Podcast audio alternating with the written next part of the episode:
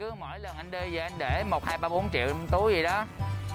Cái à, gặp người nào ấy thương, cái móc ra cho, móc ra cho. Không bao giờ mà anh anh đếm được à, anh đã tặng được bao nhiêu người luôn. Cũng không bao giờ anh anh anh anh ghi chép lại là có bao nhiêu người góp cho mình luôn. Và cái hay cái là mấy cái mạnh thường quân hảo tâm á, cũng không bao giờ mà ai à, bắt buộc anh là phải ghi lại, ghi tên tôi lại có những người á, họ họ đưa tiền cho anh mà họ không cho anh cái cơ hội để từ chối luôn á chạy lại cái bỏ bỏ tiền vô giỏ của lâm á nè nè tiền buôn lậu nè đi buôn lậu đi chưa kịp hỏi gì hết lên xe chạy mất tiêu rồi Ngày mới tốt lành, thức dậy cùng yêu thương. Chào mừng quý vị và các bạn đã đến với podcast Ngày mới tốt lành ngày hôm nay và tôi là Minh Yến, biên tập viên của chương trình. Thưa quý vị và các bạn, trong khoảng hơn 2 tháng nay, trên đường phố Sài Gòn xuất hiện một người đàn ông khá đặc biệt. Tay xăm trổ loang lổ, chân đi dép thái sờn rách cùng với một bộ quần áo khá luộm thuộm trên con xe cà tàng, rong ruổi để trao quà đến cho những người dân khó khăn, đặc biệt là những người vô gia cư.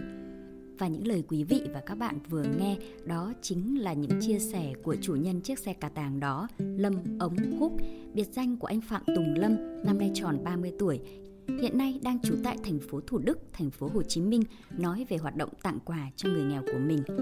Tặng quà cho người nghèo, tuy nhiên anh khẳng định mình không có ý định làm từ thiện và không thích những ai nói rằng mình đang đi làm từ thiện. Anh gọi những chuyến xe đó của mình là những chuyến buôn lậu tình người. Xin mời quý vị cùng ngày mới tốt lành cùng tìm hiểu xem tại sao Lâm Ống Húc lại gọi những chuyến xe của mình là buôn lậu tình người và hành trình của những chuyến xe của anh ra sao. một ngày của lâm bắt đầu lúc khoảng 8 giờ sáng nhưng mà đó, lúc đó lâm chưa phải đi liền đâu. Lâm dậy rồi lâm còn à, lấy đồ ăn cho mấy con chó nè giải quyết cái hậu quả mà nó để lại cho lâm hồi đêm hôm qua nè. Rồi á lâm soạn lâm soạn các nhu yếu phẩm đồng thời lâm xem lại cái lịch hẹn coi hôm nay buổi sáng hôm nay có nhà nhà hảo tâm nào mà họ có hẹn lâm để đặt ship chở nhu yếu phẩm qua hay không. À, nếu mà có nếu mà có thì lâm sẽ phải ở lại tối đa là tới 12 giờ để lâm chờ nhận được cái nhu yếu phẩm. Thế là sau khi mà lên hàng lên xe xong hết rồi thì lâm bắt đầu lên đi. Mà khi lâm đi thì lâm không bao giờ lên cái lộ trình trước. Tại cái lộ trình của lâm nó còn phụ thuộc vào ở nơi nào có nhiều hoàn cảnh khó khăn. Lâm đi như vậy thường là sẽ kết thúc lúc khoảng à, 5 giờ.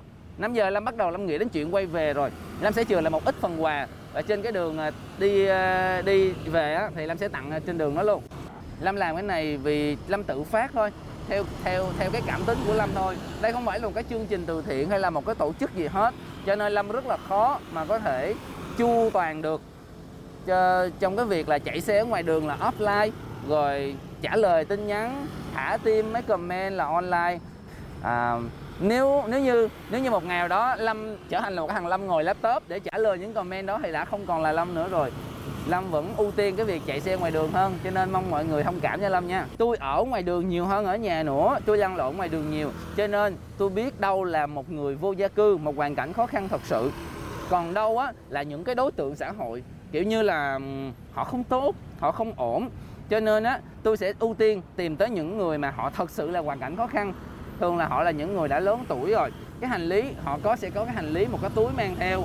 Còn những còn những người mà họ thường ngồi ngã tư này nọ đó, tôi thường sẽ không có dừng lại.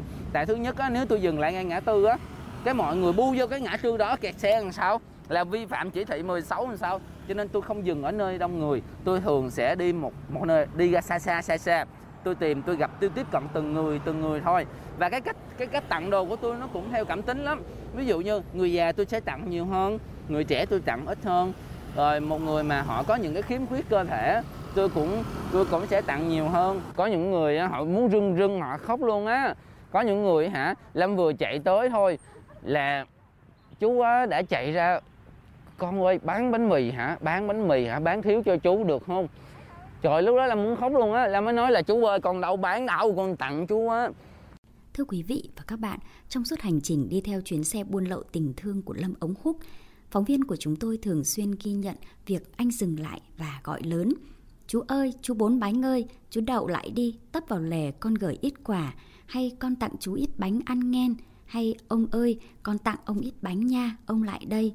Còn nữa, còn nữa nè, lấy hộp khẩu trang đeo luôn, kèm đó là những câu dặn dò, trêu ghẹo đầy hài hước, thân mật tựa như Lâm và họ đã quen biết nhau từ rất lâu. Lâm nói anh có lý do riêng cho cách trò chuyện hài hước này.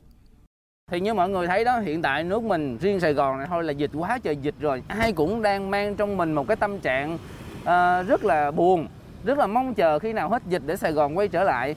Thì khi mà tất cả mọi người đều đang có cái suy nghĩ tiêu cực như vậy thì mình không đem cái tinh năng lượng tích cực cho họ tới cho họ thì thôi chứ sao mà mình uh, mình buồn theo họ hay là mình làm họ buồn được. Cho nên Lâm cố tình bày trò qua những cái câu hỏi mà Lâm nói chuyện, qua những cái câu nói mà Lâm nói chuyện với họ. uh, Lâm bày trò, Lâm chọc họ đôi khi á, là Lâm hơi hỗn một chút xíu nhưng cái hỗn ở đây là cái hỗn có kiểm soát. Chưa từng có ai buồn Lâm hết. À, với lại á, cũng không giấu gì mọi người là từ nhỏ á, Lâm đã quen với một cuộc sống ở ngoài đường rồi. Lâm lăn lộn ở ngoài đường nhiều.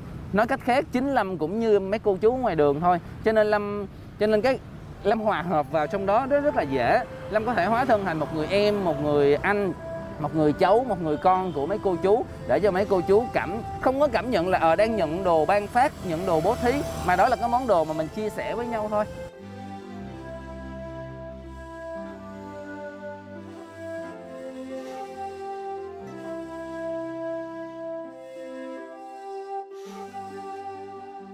Lâm cảm nhận được cái tình người ở ngoài đường chính những hoàn cảnh khó khăn chính những cô chú ngày đêm ở ngoài đường như vậy á họ cũng có cái tâm tư tình cảm của họ có những người á họ chấp nhận là lấy của phần mình ít thôi để chia cho cái người kế bên được nhiều hơn Thưa quý vị và các bạn, trong suốt hành trình hơn 2 tháng qua của mình, Lâm Ống Húc chưa bao giờ gọi những việc làm của mình là hoạt động từ thiện.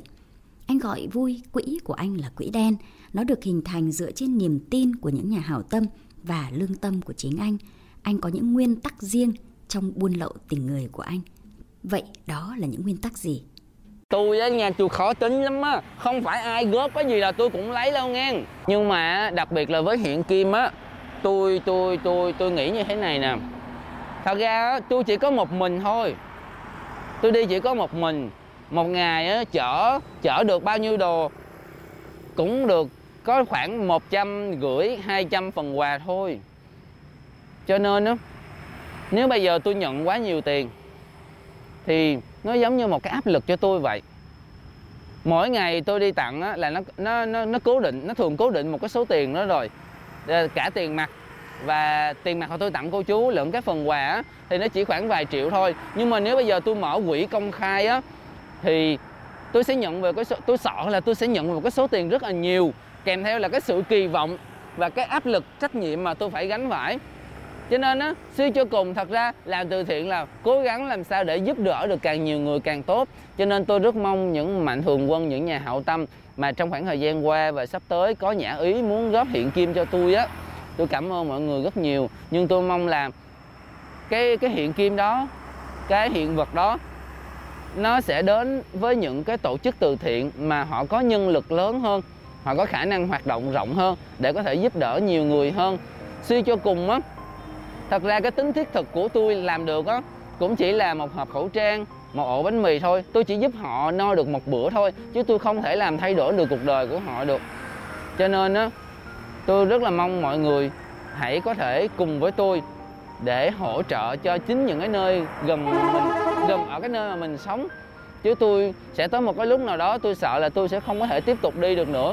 Tại vì tôi còn có xưởng gỗ của tôi tôi còn có công việc của tôi nữa dạo gần đây á, có rất là nhiều bạn bè, họ có thời gian họ lên mạng á, họ mới chụp chụp lại màn hình, họ gửi cái cái, họ gửi cho tôi, họ báo cho tôi biết hồi lâm ơi, có những người họ mạo danh mày nè, có những người họ mạo danh mày để họ mở kênh youtube nè, có những người mạo danh mày họ copy y chang như mày luôn, để họ huy động tiền quyên góp nè.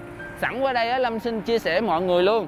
Tính cho tới bây giờ là lâm không có bất kỳ kênh youtube nào hết và lâm không có công khai cái số tài khoản để mở quỹ ra. Lâm chỉ nhận tiền của những người quen biết và tin tưởng Lâm thôi. Tại vì cái quỹ của Lâm nó là một cái quỹ không số. Một cái quỹ mà phụ thuộc hoàn toàn vào niềm tin của các nhà hảo tâm và lương tâm của tôi thôi.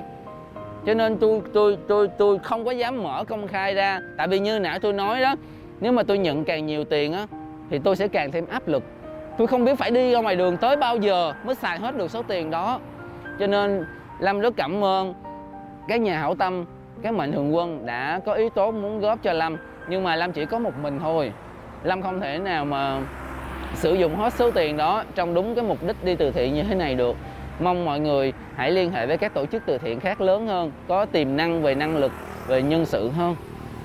Và mọi người nhớ nghe, tôi không có youtube nghe tôi không có mở quỹ công khai nghe tôi không có kêu ai tôi không có kêu gọi ai quyên góp tiền luôn nghe thưa quý vị và các bạn khó tính trong việc tiếp nhận những khoản tài trợ và có những nguyên tắc riêng trong việc thực hiện công việc của mình lâm nói đó là cách anh sống đúng với những gì mình đang có sinh ra và lớn lên ở Sài Gòn, 11 tuổi mồ cô cha, Lâm lớn lên trong sự nghèo khó.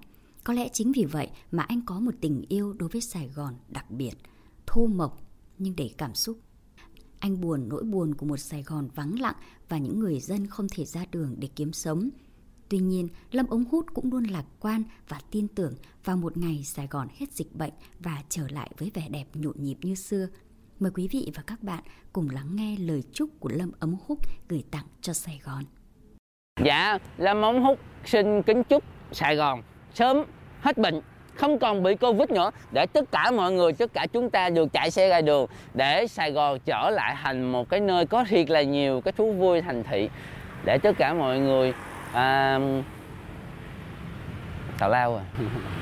Nói chung là tôi mong sài gòn hết dịch để tôi khỏi đi nữa. Vậy thôi đó Thưa quý vị và các bạn, chắc hẳn khi nghe những lời chia sẻ vừa rồi của Lâm Ống Khúc hay khi gặp anh trên đường phố Sài Gòn, ít người biết rằng cách đây vài năm, anh chính là cậu sinh viên năm 2 của khoa mỹ thuật công nghiệp trường Đại học Văn Lang đã từng một mình thực hiện chuyến đạp xe xuyên Việt hai chiều từ Cà Mau đến Hà Giang và ngược lại trong vòng 3 tháng. Lý do đơn giản đó là biến lời hứa chở con đi khắp nơi của ba mình với con trai thành hiện thực khi ông không còn cơ hội để thực hiện do vĩnh viễn ra đi khi cậu con trai ấy vừa tròn 11 tuổi. Lớn lên trong sự khó khăn, Lâm nói những người học chung với tôi có thể là chú xe ôm, người bán vé số lớn tuổi hay những người khuyết tật. Vì vậy, tôi luôn tự tin rằng đó là điều may mắn vì tôi có thể dễ dàng thấu hiểu, đồng cảm, hòa nhập được khi tiếp xúc với họ từ rất sớm. Chính sự thân thiện, yêu thương và tôn trọng trong từng cử chỉ, lời nói, hành động của Lâm ống hút trong suốt hành trình buôn lậu tình người của mình đã khiến cho chính những phóng viên của chúng tôi, người trực tiếp theo suốt hành trình của Lâm ống hút không khỏi xúc động. Vì vậy, thay cho lời kết của podcast ngày mới tốt lành ngày hôm nay, mời quý vị và các bạn hãy lắng nghe chia sẻ tâm sự của Hoàng Trinh, phóng viên chuyên mục chuyển động Sài Gòn của chúng tôi, người đã đi theo Lâm Ống Húc trong hành trình buôn lậu tình người những ngày qua. Tôi có cơ hội theo chân Lâm được tận mắt chứng kiến anh tiếp cận người nghèo, tay biểu qua, miệng không ngừng hỏi thăm, đồng viên. Như thế, anh đang hòa mình vào họ. Lâm cùng họ ăn những chiếc bánh, cùng hút chung một điếu thuộc chia phân nửa cùng trò chuyện thân mật như những người bạn bè thân thiết lâu năm chưa gặp lại và điều đó khẳng định được khi tôi hay tất cả ai khác nhìn vào đều hiểu được rằng người nghèo, họ cần được yêu thương, đùm bọc, san sẻ và hơn hết, cái lâm hướng đến là cấp số nhân của sự sẻ chia hay một bài học đạo đức làm người cho những thế hệ mang non sau này. Khi lâm thục lên câu, đừng có gọi tôi đang đi làm từ thiện. Tôi không có làm từ thiện, tôi chỉ là một kẻ buôn lậu tình người, vận chuyển tình thương. Một lần nữa, tôi lại há hốc mồm, ngơ ngác, ấn tượng đến kinh ngạc đây là lần đầu tôi được tiếp cận một nhân vật thú vị đến như vậy. Trên đường về, tôi cứ nghĩ mãi, cứ lấy hoay vào bốn từ buông lầu tình thương buông lầu tình người. Sài gòn có những con người thật đặc biệt và khác người.